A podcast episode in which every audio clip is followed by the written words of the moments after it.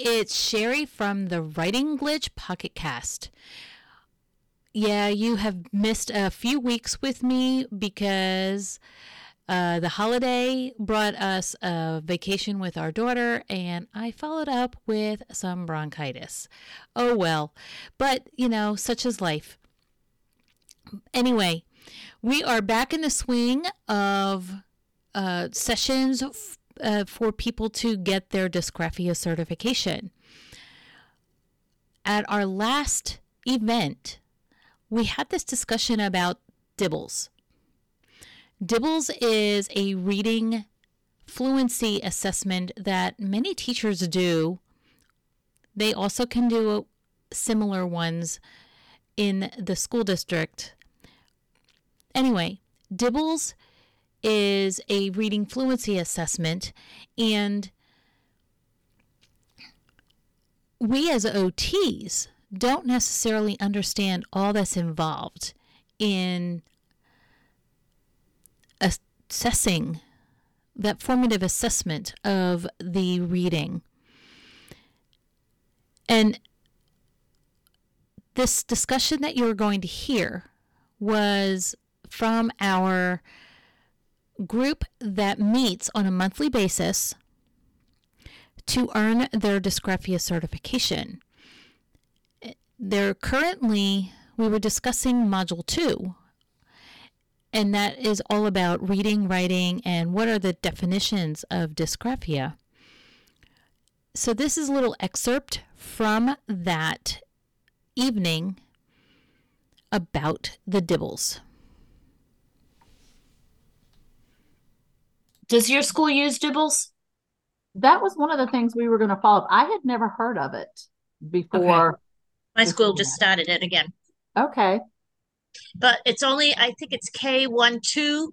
The other kids are continuing what they were doing, but K1 2, we had it, we lost, we left it. They came back with it because of the new guidelines.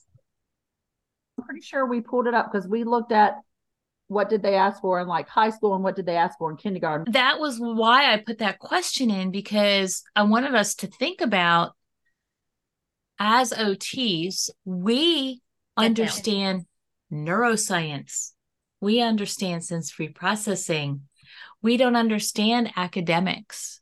And that's why I built that module up and I added all that information about assessments in there because I didn't know that either.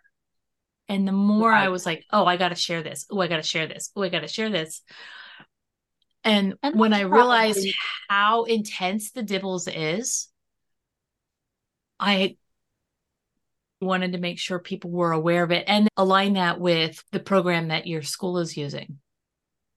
I wasn't sure when you said the reading participation, but as far as an assessment, I think you're right. We don't know. And like Teresa said, we we're not familiar with what it is, but for us to be working holistically with this child, we need to know all that and not necessarily just take what is written in the evaluation report or in the IEP that they're reading at this level.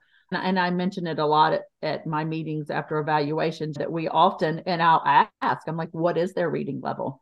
Because we are looking at the reading and the writing often yeah. go hand in hand. And if we've got reading up here and our writing is down here. Well, when you go to those meetings and they and you say to the, the team that this kid can't write and they'll go, but they can read. So they don't get the fact that they're two separate pieces where you'll say to them, yes, they can read and they they may be at grade level for reading, but they don't get the concepts of the writing and they have the, so because they can read and a lot of our dysgraphic kids can read, but are they and then you can go into the concept of are they understanding what they're reading? Because some of those kids can can definitely read, but can they understand it? Right, can they you're gonna right, read. you know what I'm saying? So mm-hmm. you've got to have that other side of it to know like how you've got that defense where you can say, this is why I need to service them as well. Absolutely. Share, I'm mm-hmm, going to, sorry, I'm going to share my screen quick, but go ahead and finish what you were going to say before I talk.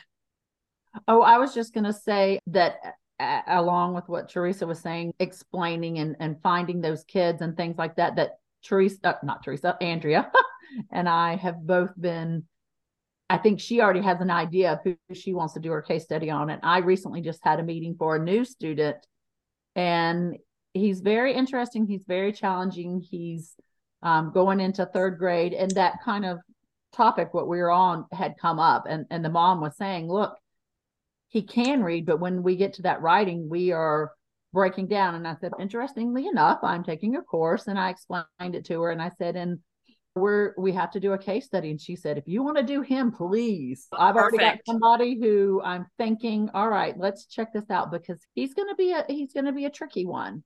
But yeah. parents look whatever we want to take and try whatever we can because he really is struggling. And like you said he's at that grade. He's third grade and we're not even writing name legibly.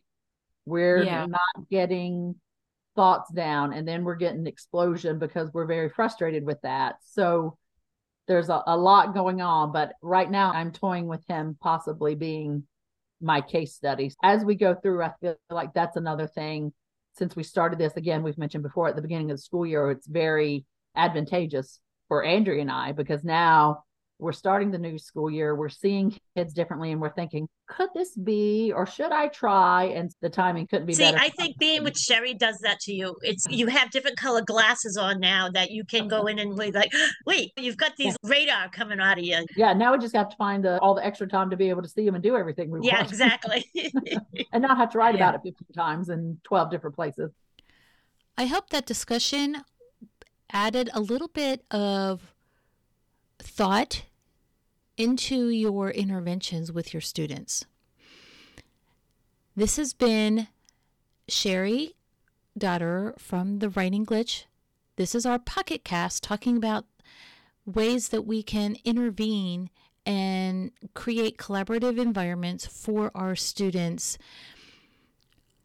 I hope this discussion on the DIBELS was enlightening.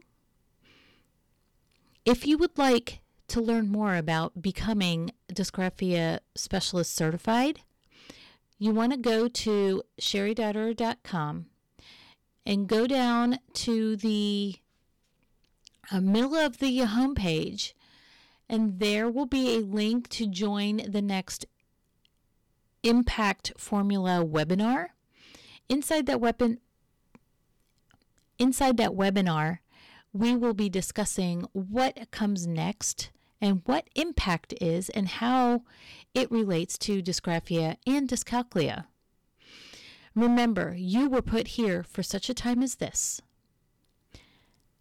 Now go, collaborate with each other, and empower Dibbles across discipline.